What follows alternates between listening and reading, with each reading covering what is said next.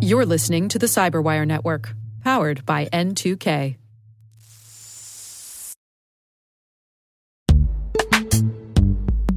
And now a word from our sponsor, Netskope.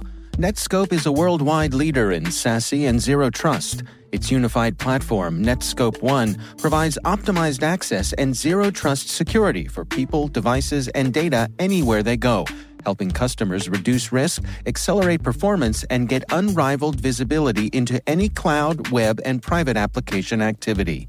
To learn more about how Netskope helps customers be ready for anything on their SASE journey, visit netskope.com.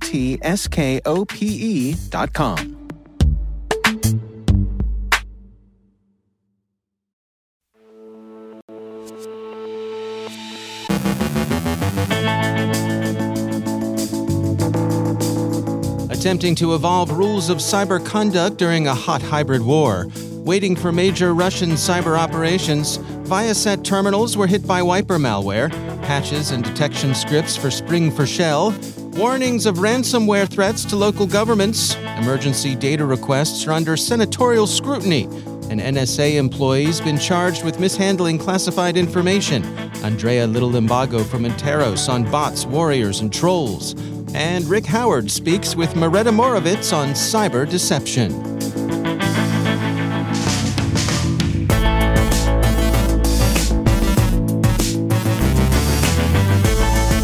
From the CyberWire studios at DataTribe, I'm Dave Bittner with your CyberWire summary for Friday, April 1st, 2022.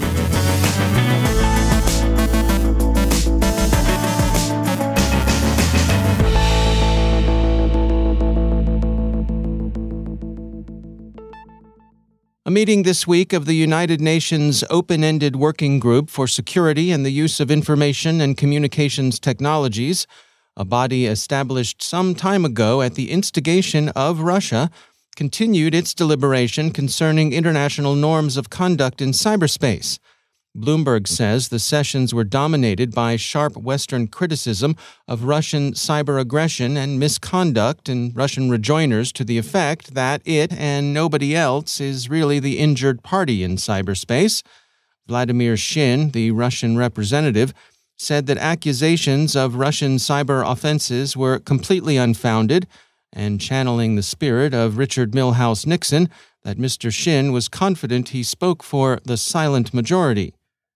This technique of unlikely insistence was also seen earlier this week in a statement issued by Russia's Ministry of Foreign Affairs. Remarkable for mendacity, even by the low standards of Russian diplomacy, it's worth reading in full as a distillation of Moscow's talking points about its hybrid war, so do go and read the whole thing. But to summarize, according to Russia, the foreigners who oppose the fundamentally defensive special military operation, whose goal is the demilitarization and denazification of Russia's smaller neighbor, those foreigners, the ministry says, are a bunch of Russophobes incited and hired by the United States and its satellites. They're carrying out hundreds of thousands of malicious attacks daily against Russia.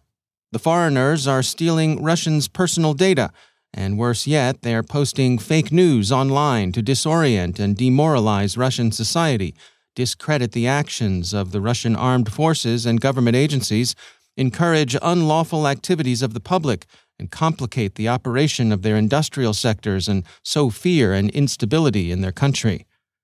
It's all coordinated and unprecedented by the US and NATO.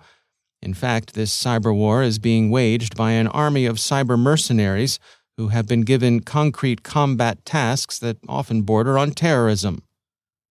Naturally, the Russians are fighting back with great success, they say, and they're going to take all this up at the UN. So there.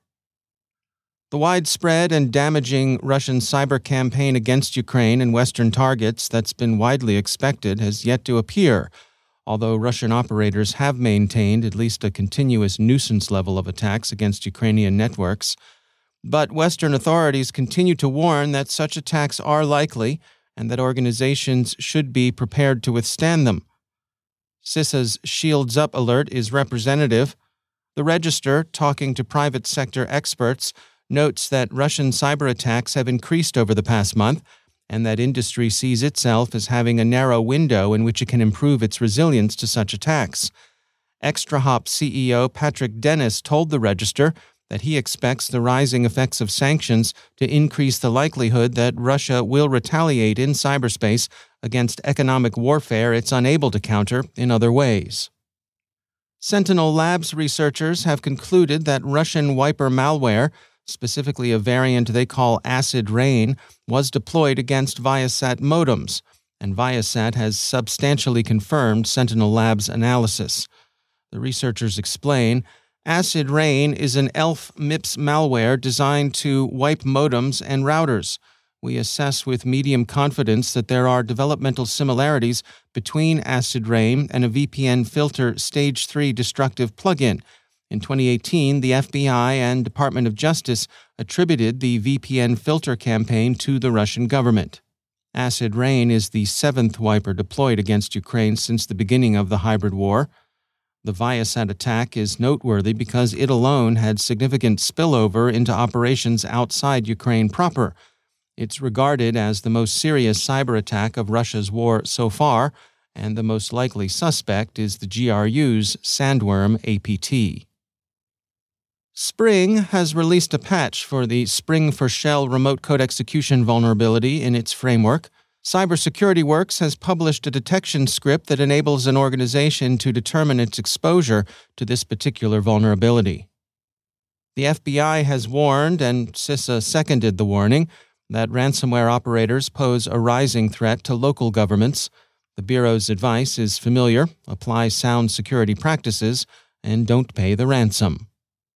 Revelations that Apple and Meta responded to fake emergency data requests have led Senator Ron Wyden, Democrat from Oregon, to begin an investigation of the emergency data request system as such. Law enforcement surely needs ways of getting data in an emergency, but there should be, the senator suggests, some checks and balances that will enable companies to distinguish real requests from subpoena fraud.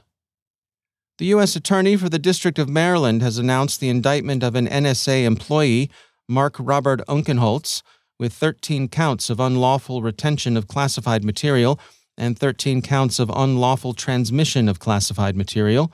He's alleged to have used his personal email account to send classified information to someone who worked at different times for two unnamed companies.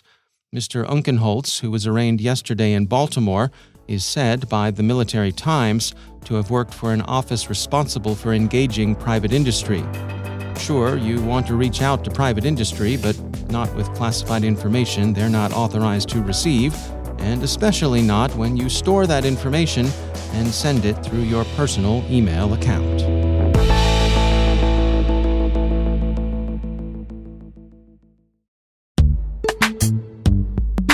Every day, your IAM tech debt grows. Your multi generational services struggle to work together. Building an identity fabric can fix this. It makes all your identity tooling stronger and allows you to connect any app to any service you want to use with zero coding, zero maintenance, and zero app downtime. Strata's identity orchestration platform separates the identity logic from your applications so you can optimize existing IAM tools and manage them in a single control plane. Now, every vendor, standard, and architecture work together. In short, building your identity fabric means you can secure your non standard apps, keep your complex access policies, retire outdated IDPs, and modernize in record time. So build your fabric with Strata Identity and get rid of tech debt for good. Visit strata.io slash cyberwire, share your identity priorities, and receive a pair of AirPods Pro. Offer valid for organizations over 5,000 employees. Connect today at strata.io slash cyberwire.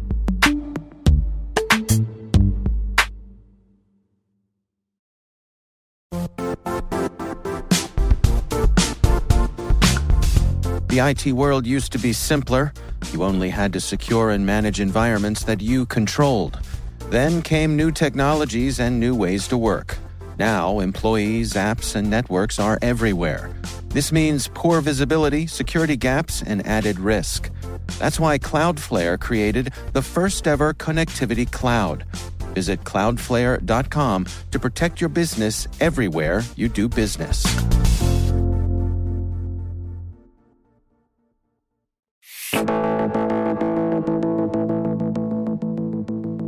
It is April Fool's Day, which by our measure is the perfect day for our own Rick Howard to talk with Maretta Morovitz on the Engage framework for cyber deception. Here's Rick. I'm joined by Maretta Morovitz, the Engage lead at MITRE. Maretta, thanks for coming on the show. Thanks so much for having me. I'm really excited to be here. You've been working for MITRE for over six years now and as a cybersecurity engineer, but now you're running this relatively new MITRE project called Engage. Can you give me the elevator pitch for what Engage is? Sure. So, Engage is MITRE's collection of resources to lower the barrier of entry and raise the ceiling of expertise in adversary engagement. That's a fancy phrase for deception operations. Is that right? Almost. We like to kind of think about it as you have sort of two pillars you have denial and you have deception. And when you think of these two sets of activities, you can do either one sort of on their own. But when you work with them together and then you layer strategic planning and analysis on top, that's what we really talk about as adversary engagement that full process from planning to operating where you're incorporating that deception and that denial um, and then ending with that understanding where you're really taking the outputs of your operations um, understanding sort of what you're getting. Is it driving towards your goals? Did you make progress towards your goals? And then feeding that back in um, so you have that kind of continuous iterative loop of refining and learning and growing you officially announced the project, although it's been in beta for a few months, but you officially announced it in February. And you and your team have created a website with resources and information for all kinds of stuff. So, can you walk us through what we can find at the site? Yeah. So, uh, obviously, kind of core and central to who we are is our Engage Matrix. So, that features prominently on our site. One of the things that we did between releasing our beta and now is we had a lot of conversations with folks in the community, whether those were CISOs, defenders, vendors, all our different user groups, um, and really understood what were their use cases, how were they thinking about this, did Engage support them? And one of the big lessons we learned was that just putting a matrix out into the world, while useful, um, really didn't provide enough support uh, and guidance for the community to enable really what they needed to do. And so, one of the things you'll find on the website is we have a starter kit. If you're looking to just sort of understand what is this space and how do I jump in, we have a starter kit. If you'd rather kind of see the whole picture of all the different tools, we have a whole collection of resources, and that includes white papers, it includes posters, it includes the matrix, it includes a variety of things. It's sort of you can pick and choose an a la carte style what you're interested in. And we also have pages where we're highlighting things going on in the community. So we have a whole community spotlight section where we're really focusing on just showcasing what's out there and all the other interesting work and interesting directions the community is going in. So I've been a big fan of the idea of deception and operations around deception, you know, actually blocking bad guys from what you've discovered since my early days in the cybersecurity world. But in the commercial world and maybe even the academic world, spending resources on deception always felt like it was a nice to have item compared to other things that would probably have a bigger impact, like zero trust or resilience or intrusion kill chain prevention using the MITRE ATT&CK framework. And uh, and deceptions operations aren't fire and forget; they're pretty work intensive. My experience, you need heavy lift of people and process and technology to even get a basic program working. Has that situation changed here recently? Is that why MITRE and Engage are pursuing this now? Yeah, I think so. I think in a lot of ways, there's a lot of different pieces and layers to what you just said. So I'm going to walk through them all. I think first and, and foremost, that a lot of what adversary engagement is, is it's a mindset shift, right? And I think zero trust is that same mindset shift. It's adversaries are eventually are going to get in, and we need to make a presumption of compromise mentality when we think about our defenses, right? It's not enough to think about hardening. It's not enough to think about defense in depth if you don't think about what happens when they eventually get through. And so, a big piece of what MITRE is trying to say with Engage is not that you need to go buy the super fancy subatomic honeypot that does a million things. The subatomic honeypot, I need that.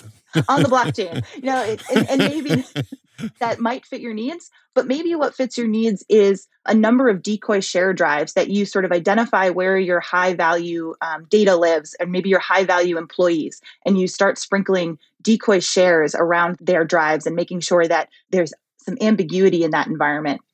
Or maybe it's a matter of sprinkling decoy credentials in your network. So that way, when a credential gets, one of those credentials gets used, you get a high fidelity alert that something is going on. So I think a lot of what deception is, it can be sort of this resource intensive, but it also can be how do I think about upping the ambiguity in my environment, upping the uncertainty so that when someone gets in, I'm not automatically lost. And that's sort of the kind of the main point that we care about. Good stuff, Maretta, but uh, we're going to have to leave it there. Uh, that's Maretta Morovitz, the engaged lead at MITRE. Maretta, thanks for coming on the show. Thanks so much for having me. This is great. There's a lot more to this conversation. If you want to hear more, head on over to CyberWire Pro and sign up for Interview Selects, where you get access to this and many more extended interviews.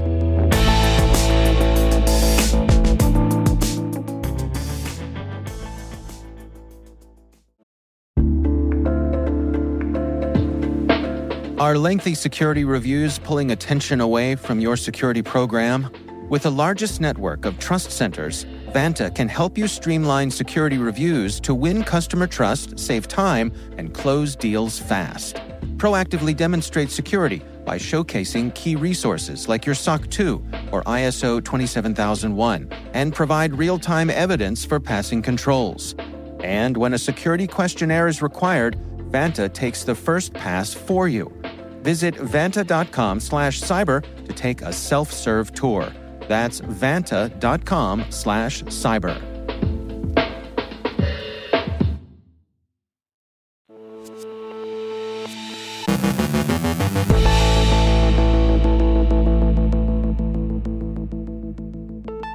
And I'm pleased to welcome back to the show Andrea Little Limbago. She is Vice President of Research and Analysis at Interos. Uh, Andrea, uh, great to speak with you again. Um, you know, I think all the things that we've been tracking here in regards to Ukraine and Russia and uh, the tension on the border there uh, has really brought to light a lot of the the information issues that I know are things that you track and have your eye on. What specifically has caught your eye here? Yeah, and thanks for having me back, Dave. So what I've been, you know, researching and, and sort of you know, discussing across the community for a while is this notion of bots, trolls, and warriors because I think it's a it's an easy thing to remember, you know, if nothing else. But it really what it what it does is it you know epitomizes the, the what I think of as the, the modern digital authoritarian playbook, and within that you have the bots, which are basically the, the leveraging automation, everything from simple automated scripts to um, machine learning and AI that then in turn helps inform the range of cyber attacks. That's where you get the cyber warriors, which are not necessarily my favorite term, but that's kind of the you know that's kind of what we, where we have fallen with with how we describe some of the the folks in that field. But that really does reference you know, the, the range of cyber attacks from DDoS to ransomware, wiper malware, and so forth. And then there's the the trolls, which are you know, disinformation, misinformation that goes on. And for each of those, you know, the automation, the, the bots, and so forth can both help spread the the you know cast a wide net really really well for a very broad impact but they also enable really strategic and tactical targeting. So it's almost you know it's, it's a multi-use uh, approach to a, to basically achieving objectives. And what we've seen you know over the last few months between with Russia uh, towards Ukraine is exactly this this modern authoritarian playbook in the digital realm where we see the disinformation combined with cyber attacks, combined with bots, all working together to try and spread, you know, both for the psychological impact and also for, for physical impact.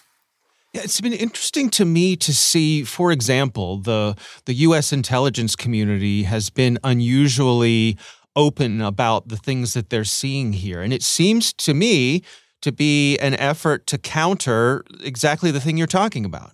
No, that's right. I think this is actually a really interesting example where we're seeing what it actually looks like for your democracies to come together and actually try and counter some of the some of some that playbook.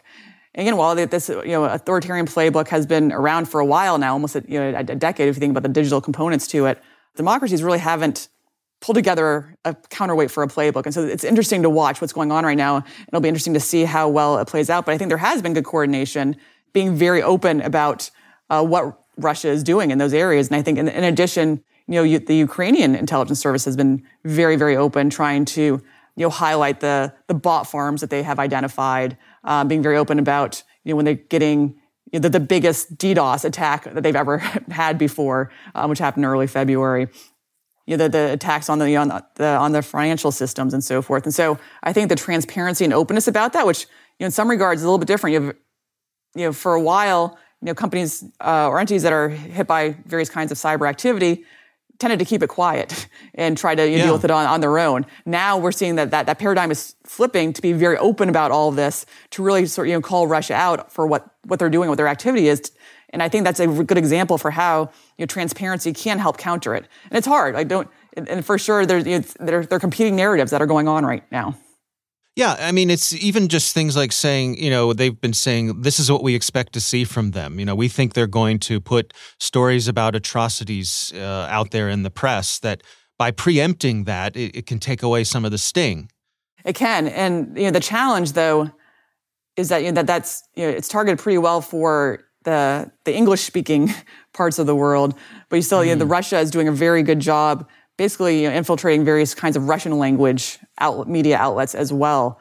Um, you know, but that, at the same time, the U.S. also has called them out for doing that. You know, saying that the you know that the Russian intel services are coordinating with their with various kinds of Russian language media outlets. But it's hard, you know, if you if you have parts of the the world are only getting news from certain areas or only reading um, from certain you know influenced uh, content, you know, that becomes very hard to counter. So it does have to be you know a really broad approach to to, to doing it. But I, I think we're seeing this is the norm that we'll be seeing from now on. You know, this isn't, um, you know, I think we, very often we've talked about, you know, cyber attacks as a- in hybrid warfare, almost thinking about it as being down the road. But I mean, it, it's it's what we're seeing now. We've seen it in the past. You know, again, this isn't new. Um, when Russia invaded Ukraine in 2014, there were sort of cyber components to that. So that's, you know, we, on the one hand, we shouldn't be surprised because we've seen sort of that steady drumbeat. We had, we saw NotPetya. We saw NotPetya actually, you know, expand well beyond the borders. And I think that's where, um, you know, for folks in the U.S. who still may not um, be watching it that closely, especially you know businesses, that you know what Russia may continue to do against Ukraine most likely won't stay in Ukraine. Um, and again, like NotPetya, really just is such a good example for how uh, very you know targeted Ukrainian software can then you know attack on that can end up causing billions of dollars of damage across the globe. All right. Well, Andrea Little Limbago, thanks for joining us.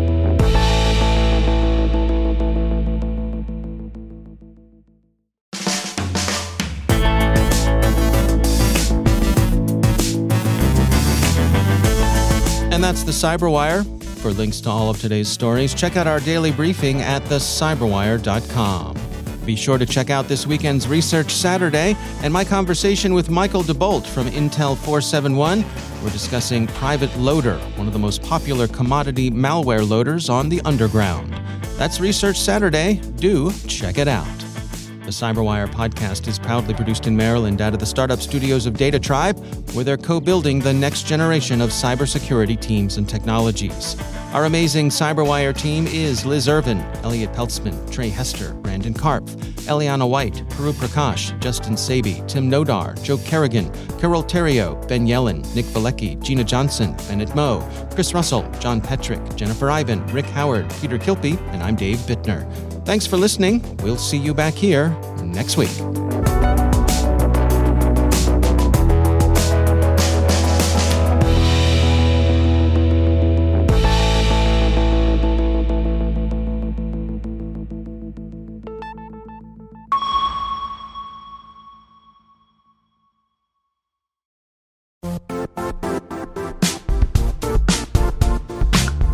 And now, a word from our sponsor, Zscaler, the leader in cloud security.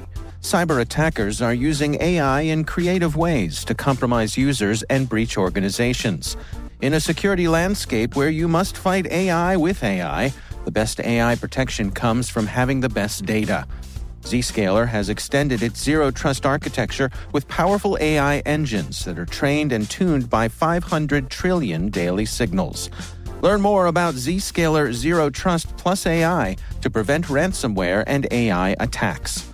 Experience your world secured. Visit zscaler.com slash zero trust AI.